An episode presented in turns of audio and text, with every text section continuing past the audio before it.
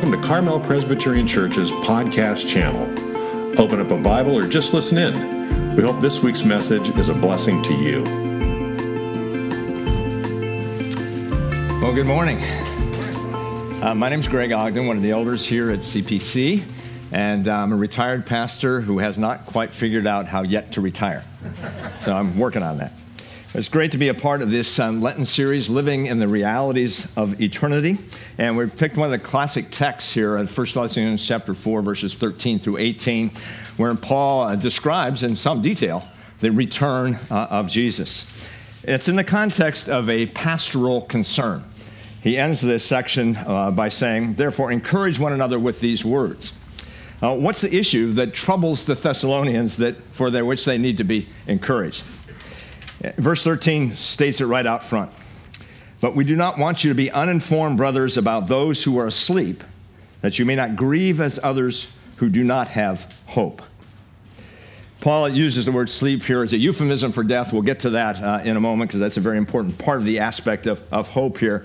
But the situation apparently is that the Thessalonians were anticipating the imminent return of Jesus.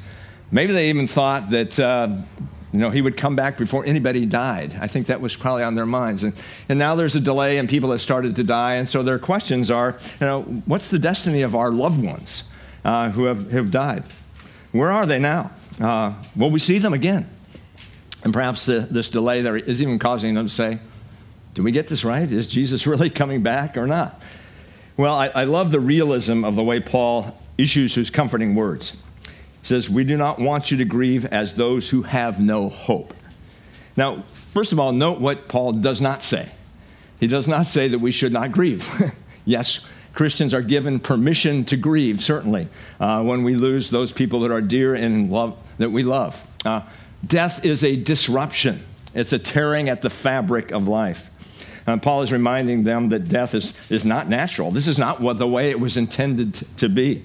And so Paul is not saying to them, oh, just put on a nice smile and happy face. And you know, yes, they're with Jesus. Isn't that wonderful? No, he says, you know, embrace your grief. That's okay uh, to do. So when we have people with whom our lives have been intertwined and very much a part of the fabric of their life, and they are torn away from us, of course, there is going to be sadness and grief. My wife and I are at the stage of life where we talk a bit about uh, who's going first. Uh, I know who's going first in our family. I am, because she has longevity in her family and I don't. So um, that's the way it's going to be. But we have been together now for 51 years. So our identities are wrapped up with each other. Greg and Lily, Lily and Greg. Uh, we have become a part of the kind of role models of each other's life. And so when that disruption occurs, I hope we're not saying, well, I'm so glad they're being with Jesus, and that's wonderful. And that's true. Uh, but at the same time, there is grief uh, that is experienced. And so uh, Paul is reminding us that death is not the way it was supposed to be. Now, there may become another emotion that gets connected with death that catches us off guard. Maybe some of you have experienced this.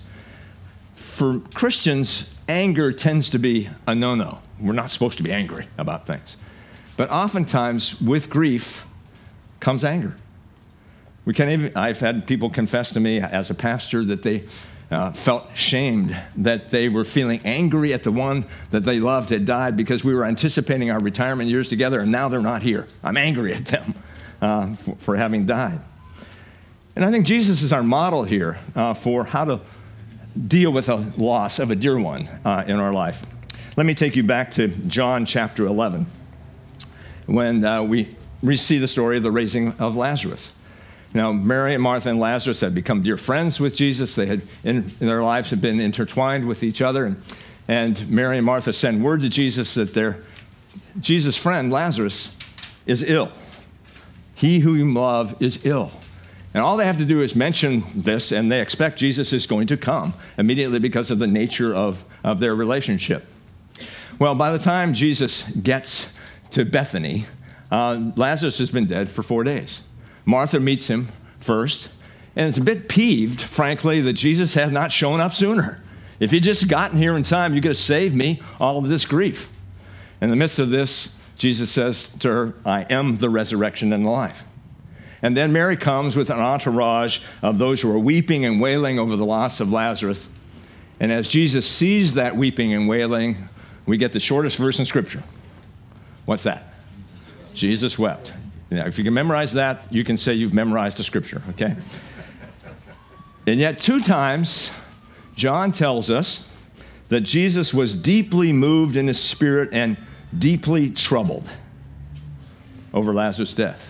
And as Jesus moves to the tomb where Lazarus has been buried, uh, uh, John says it again. Then Jesus deeply moved again. Now, we might think that all Jesus is feeling here is the grief over the loss of, of Lazarus, but the, there's more going on here in that word. Uh, this word, deeply moved, is same word of a Greek stallion preparing for battle. It's a picture of a combat trained horse rearing back on his hind legs, pawing the air with muscles rippling and ready to enter into the contest. So, a more literal translation of this text would be Jesus, snorting in spirit, came to the tomb. He was ready to enter battle with death because death was not the way it was supposed to be. Jesus was outraged by this outrageous event. So he calls forth Lazarus. So if anger sneaks up on you in the loss, that's natural. It's a part of this fact that death was an intrusion into life, not the way things were supposed to be. As a pastor, I remember the first time where I experienced this sense of anger. I was pastoring a small church, young pastor in Southern California. There was a woman in our congregation by the name of Mildred. Mildred had worked her way into my heart. She was in her late uh, 70s, approaching 80. She was a Renaissance woman and uh, you know was this person that uh, was an attorney as a woman before her time. She was an art collector very well read. She always had some witty repartee to give me as she was walking out of the service on sunday morning about my, my message. And one sunday morning about an hour before worship i got a phone call. Now pastors never like to get phone calls an hour before worship. You know it's not going to be good news and on the other end of the line was Mildred's brother, who was telling me that she had been found dead in her home and probably had been dead for a couple of days. When I hung up the phone, there was this geyser of emotion that exploded through me. I can't tell you what I said at that moment. But I was livid over the fact that this woman had died in that way and in those circumstances. Jesus hurled himself at Lazarus' death so we might experience anger, that loss as well. It's appropriate. I know we often say with those who have been lingering with an illness, we're so thankful that they are relieved of that suffering. And we are, that's, that's appropriate. But at the same time, we, rem- we are reminded that this is not the way this was supposed to be. So Paul is telling us that grief and hope can exist side by side. So now let's turn our attention to the hope uh, that is uniquely Christian. Uh, verses 14 and 15 is our next text. For since we believe that Jesus died and rose again, even so, through Jesus, God will bring with him those who have fallen asleep. For this we declare to you by a word from the Lord that we who are alive, who are left until the coming of the Lord, will not precede those who have fallen asleep. So, talks about the coming of the Lord, and we'll look at that word coming, which is the word parousia here in a moment. But he describes those who have died as those who have what? Fallen asleep. Interesting uh, euphemism there. Even Jesus in Luke in John chapter 11 says, "Our friend Lazarus has fallen asleep. I'm going there to wake him up." And the disciples don't understand it. They don't get what Jesus is talking about there. Uh, Jesus literally means, yes, he has died, but I'm going to raise him uh, from the dead. So, this metaphor of sleep as a metaphor to understand the nature of death. Now, remember the pastoral issue here. The pastoral issue is that the Thessalonians are wondering about the state or status of those who have died before Christ returns. Where are they now? They're wondering. An image of sleep, I think, helps us bridge the gap between time and eternity. We're trapped in time. God exists in the eternal present. So it's very hard for us to understand okay, 2,000 years now has passed, you know, since the ascension of Christ to the right hand of God. Where are all those people who have died in the interim? What, how should we understand that? How do we understand this time delay and what's happened to them? Well, let me see if I can grasp it here through a, an analogy and a story. The analogy of soul sleep is like going under anesthesia for surgery. Any of us have that happen? So, what happens when you're under anesthesia and you come out of it? It's as if no time has passed. It's a timeless experience, right? Uh, you might even ask the question did they do the surgery yet? Mm-hmm. Uh, because the, the time has happened so, so rapidly. So, those who die in Christ will have, I think, no awareness of time.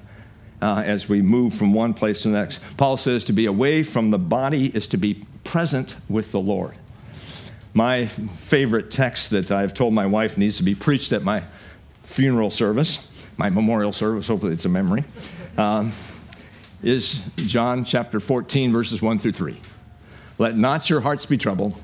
Believe in God, believe also in me. In my Father's house are many rooms. If it were not so, would I have told you that I go and prepare a place for you? And if I go and prepare a place for you, I will come again and take you to myself that where I am, you will be also. Wow, isn't that wonderful? As you enter eternity and exit time, the first thing we will experience is the presence of Christ on the other side, taking us to that place that He has prepared uh, for us. So I think you know sleep is a very helpful analogy to understand that bridging of time uh, for us. But sleep also is something we experience as rejuvenation, right? We go to bed tired and we wake up hopefully renewed uh, in that. And so that's kind of a helpful image as well.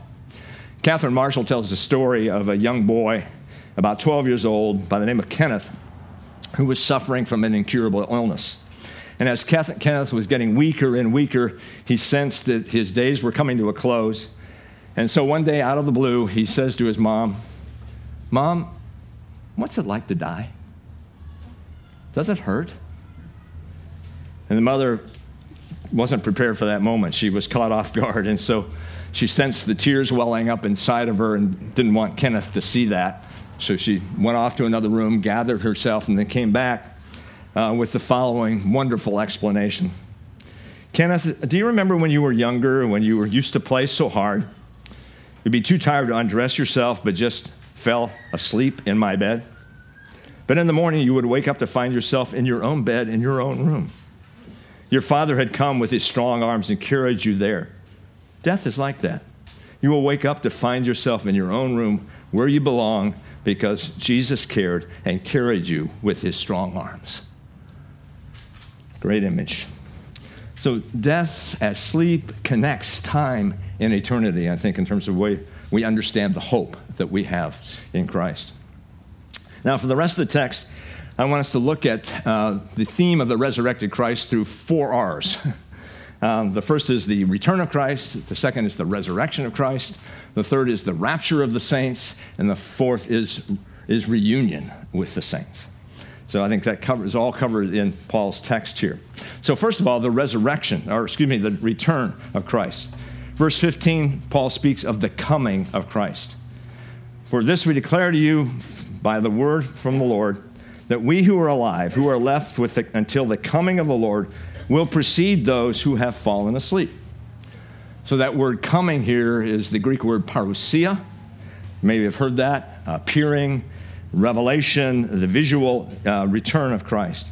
And Paul says that there will be an order to those who are returned in, in terms of the resurrection. Those who are dead in Christ, and here's the word of comfort to his people, will be raised first and will be coming with Jesus as he returns. And then those who are alive will be caught up together with them in the air. And we'll talk about that reunion experience uh, here in a moment. But in this text, there's going to be no doubt as to when history comes to a close. Hear the description, verse 16. For the Lord himself will descend from heaven with a cry of command, with the voice of the archangel and with the sound of the trumpet of God. Cry of command, the voice of an archangel, the sound of the trumpet, all are one way of saying the same thing. Overwhelming, irresistible summons will occur, and nobody will miss it. When you think of the cry of command, uh, you go back to Jesus standing before the tomb of Lazarus. Lazarus, come forth. And maybe we will all hear our names. Becky, come forth. and the time will come. And notice the, the sound of the trumpet here. Um, that's repeated throughout Scripture. Just let me give you a sampling of three scriptures where all things are brought to a close with this sound of a trumpet that will resound throughout the earth. Matthew 24, 31. And he will send out his angels with a loud trumpet call, and they will gather his elect from the four winds, from one end of the earth to the other. 1 Corinthians 15, 52. We shall not all sleep, but we shall all be changed in the twinkling of an eye at the last trumpet. For the trumpet will sound, and the dead will be raised imperishable, and we shall be changed. And then Revelation 11 15. Then the seventh angel blew his trumpet. There were loud voices in heaven saying, The kingdom of the world has become the kingdom of our Lord and of his Christ, and he shall reign forever and ever. Some of you could sing that portion.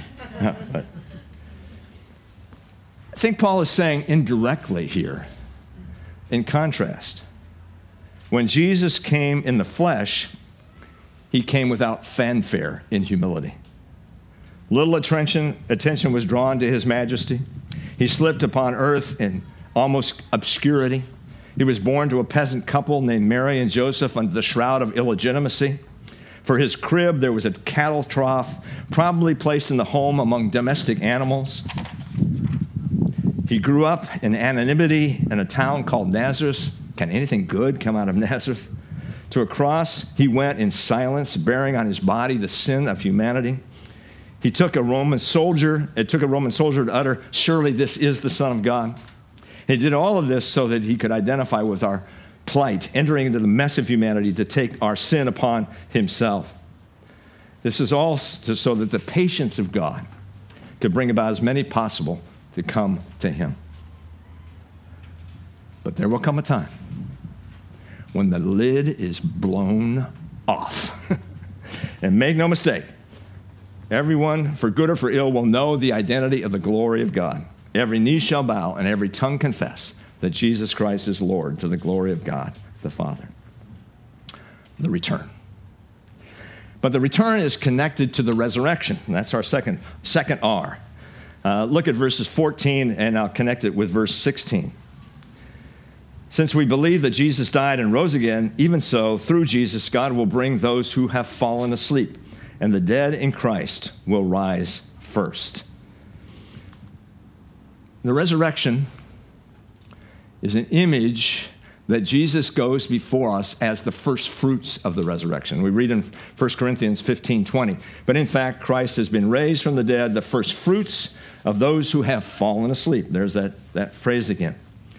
Now, what are the first fruits? Uh, in the harvest, the first fruits were presented to the priest as a sign that the rest of the harvest was to come. Jesus is the first fruits in the resurrection as a sign that we, as a part of that harvest, will come and we are part of what Christ will bring in. Paul changes his image a bit in Romans chapter 6, verse 14, when he talks about our identifying with the death and resurrection of Jesus through baptism. We were buried, therefore, with him by baptism into death, in order that, as just as Christ was raised from the dead by the glory of the Father, we too might walk in newness of life. In theological language, uh, we call this identification with Jesus in his death and resurrection the vicarious atonement of Christ. Now, what's a vicarious experience? Any of us had that? A vicarious experience is what? We live out our life through the life of someone else. As an early adolescent, I was a baseball nut. Um, Sandy Koufax was my hero. That tells you how old I am and where I was from. Um, sorry about that. Um, and whenever he was pitching, life stood still. Every ball and strike was a moment to, to linger on. Every game he played. When he did well, I was high. When he got knocked out of the box, I was low. I lived my life out through Sandy Koufax. Well, we live our lives out, not through those kind of heroes, but through Jesus uh, himself. So we who are alive live our lives through him. We await the resurrected life of Christ because he, we die with him and we rise with him, is what Scripture says. When Christ returns, he will bring with him all those who have died in Christ. They will rise first, Thessalonians. So these are the words of comfort uh, to those who have died. Now, what about those who are alive? And this is where we get our third R the rapture. That raise some any interest in people? Hmm, where that word comes from? Uh, verse 17. Then we who are alive, who are left, will be caught up, raptured, together with them in the clouds to meet the Lord in the air. So that term became very popular through a set of books. Can you maybe tell me about those books? Well, that's a book. That's one, but that wasn't a part of the set. Left Behind series. 16 books, 80 million copies sold, and this was all about being caught up uh, in the air. So prior to the Great Tribulation, uh, the, the, theology is that there will be a snatching away, a catching up, a rapture of the church so we avoid going through the Great Tribulation. And so the books, you know, shared images like, okay, planes were crashing because the pilot was snatched out of the, out of the cockpit and nobody to fly the plane. Cars were careening off against each other because the driver was there one moment and gone the next, snatched away. 911 calls were coming in by floods because we've lost our loved ones. Where did they go? And uh, so that kind of thought is about that. So, where did this term rapture come from? Again, back to verse 17. Then we who are alive, who are left, will be caught up together with them and in the clouds to meet the Lord in the air. The word rapture actually comes from the Latin translation of the Bible, not, not from the Greek language that's there. The Latin translation is the word rapare or rap, rap, rapio, from which we get rapture, meaning caught up. The actual Greek word there is the word harpazo, which means something has suddenly or even occurred very violently. So it's used in the context of Acts 23, for example, where the Roman soldiers seized Paul to keep him safe from the crowds that are trying to go after him. Or in Acts 8, when uh, Philip, who was with the Ethiopian eunuch, is suddenly whisked away, uh, snatched away, and swept up. So that's the term comes from that. And the popular version of the rapture uh, it, that was portrayed in the Left Behind series talks about a two phased return of Jesus. The first time Jesus comes is to snatch the church out of the world prior to this seven year tribulation period. And at the end of the tribulation will be the second coming of Christ, where the dead in Christ will be raised. That's followed by the, the millennium, the thousand year reign of Christ, and then the great throne judgment according to that time frame um, in terms of the way this is described. The only trouble with that position is can't find it in Scripture. That's the only problem. Uh, and in fact, the text that we have right before us is a contradiction uh, to that very, to that very idea that had become so popularized. Uh, Paul tells us the order is the exact opposite of what the great tr- the you know, rapture theology says. In fact, who will be raised first? Not those who are alive, but those who are dead. Those they will be raised first, caught up with Jesus, and then those who are alive will be, will be joining them. The pre tribulation rapture theology uh, positions Jesus uh, in a two stage coming. Well, the scripture really only identifies one, one coming uh, of Christ, a single event uh, that will occur. In fact, the description here is rather, rather astonishing. It says that those who are alive will meet the Lord in the air um, and be caught up in the air. And that word meet is actually a, a very technical word that the people would have understood in those days. Because when a dignitary was coming into a town, and the word was out that this dignitary was coming in, people from the town would go out, meet the dignitary, and then bring him in to the town. And that's the image that's used here. You know, that Jesus is descending from heavens with those who have died in Christ with him, and those who are alive will be caught up together with them in there, and they will continue to descend to earth. New heaven and new earth. They will escort Jesus down uh, to, to the location.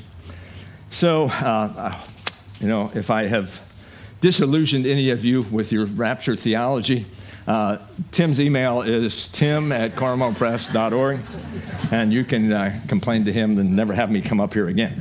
Um, so, uh, but the, the, idea here is we will be caught up with him. There will be a, a union with him in the air. One event, a singular return of Jesus. Now, the fourth R. So we had return, resurrection, uh, rapture, and now reunion uh, is the fourth one. And I love uh, Eugene Peterson's translation uh, of this text. The Master himself will give the command archangel thunder, God's trumpet blast. He'll come down from heaven, and the dead in Christ will rise. They'll go first. Then the rest of us who are still alive at the time will be caught up with them in the clouds to meet the Master. Oh, we'll be walking on air. And then there will be one huge family reunion with the Master. So reassure one another with these words. I think the implication here, in terms of Paul's pastoral concern for the Thessalonians, is you know, what about those who have passed on before us? What will happen to them? What will happen to us? And the implication here is there will be a reunion.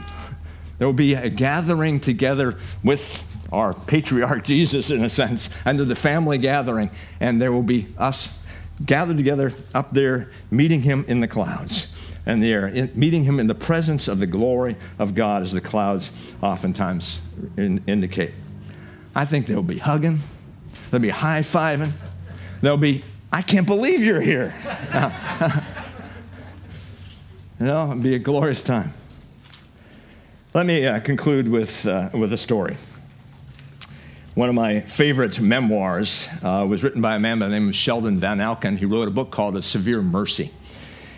And it's a story about uh, Sheldon and his wife, Davy, that's her name, um, who came as students to Oxford in the early 1950s. They came as uh, convinced atheists. They were uh, deeply in love with each other, in such great love with each other, they built what they called their shining barrier. You know, they themselves were just a unit unto themselves. They were gods to each other, in a sense. Nobody was going to penetrate this shining barrier of their love. And when they came to Oxford, they openly stated that our view of Christians were that they were kind of narrow minded and backwards. But they found themselves kind of socializing with some Christian couples and slowly began to change their opinions about Christians because they were intelligent and warm and witty they were not anything like the stereotype that they had, had developed. And Davy was the first to break the shining barrier and come to Christ. You know, he, she allowed his love to capture her, and Sheldon was feeling on the outside at that point. But while they were there at Oxford, uh, Davy uh, had got a, a, an incurable disease that, that killed her. Sheldon finally came to Christ himself, and one of the people that was instrumental in helping counsel them, them was a professor at Oxford by the name of C.S. Lewis. Yeah. And C.S. Lewis spent a lot of time with Sheldon. In fact, the book contains some 16 unpublished letters uh, between C.S. Lewis and Sheldon Vanauken that were part of that story. And uh, as Sheldon Vanauken was getting ready to move back to the United States, he had a lunch with C.S. Lewis at his favorite pub in Oxford. And they wondered together and laughed a little bit about the nature of life after death during that conversation. And after lunch, they stood out in front of the pub, and C.S. Lewis said to Sheldon, uh, I shan't say goodbye. We shall meet again. And then Lewis kind of plunged himself into the traffic, went across the street to the other side, was cognizant of the fact that Sheldon would probably still be out in front of the pub looking in his direction. And he turned around and, and shouted to him over the noise of the cars. Besides, he said with a great smile on his face, Christians never say goodbye. What a reunion we got ahead. We followers of Jesus do grieve but not as those who have no hope. We grieve in hope. Even as we know that death is the great intrusion, we look beyond it to the great reunion of the family with God, with the patriarch of the clan who holds it all together. The words of the old hymn, I think, say it very well. Because he lives, I can face tomorrow. Because he lives, all fear is gone. Because I know he holds the future, and life is worth the living just because he lives. Let's pray. Lord, we thank you for the hope that we have in you, as described here in this phenomenal text. So visual, so much imagery here to see us caught up in your presence, to be filled with the glory of God, to be, have our resurrected bodies that can contain the light that doesn't feel like we can quite have it contained the way we are now because we need to be translated uh, into our new life. And may that hope just resound in us, we pray, even as we deal with human loss. Um, balance it out, Lord, we pray, with the hope that is ours. In Jesus' name, amen. Thank you for listening.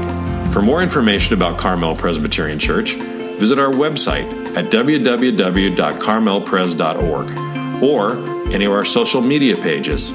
Have a blessed rest of your week.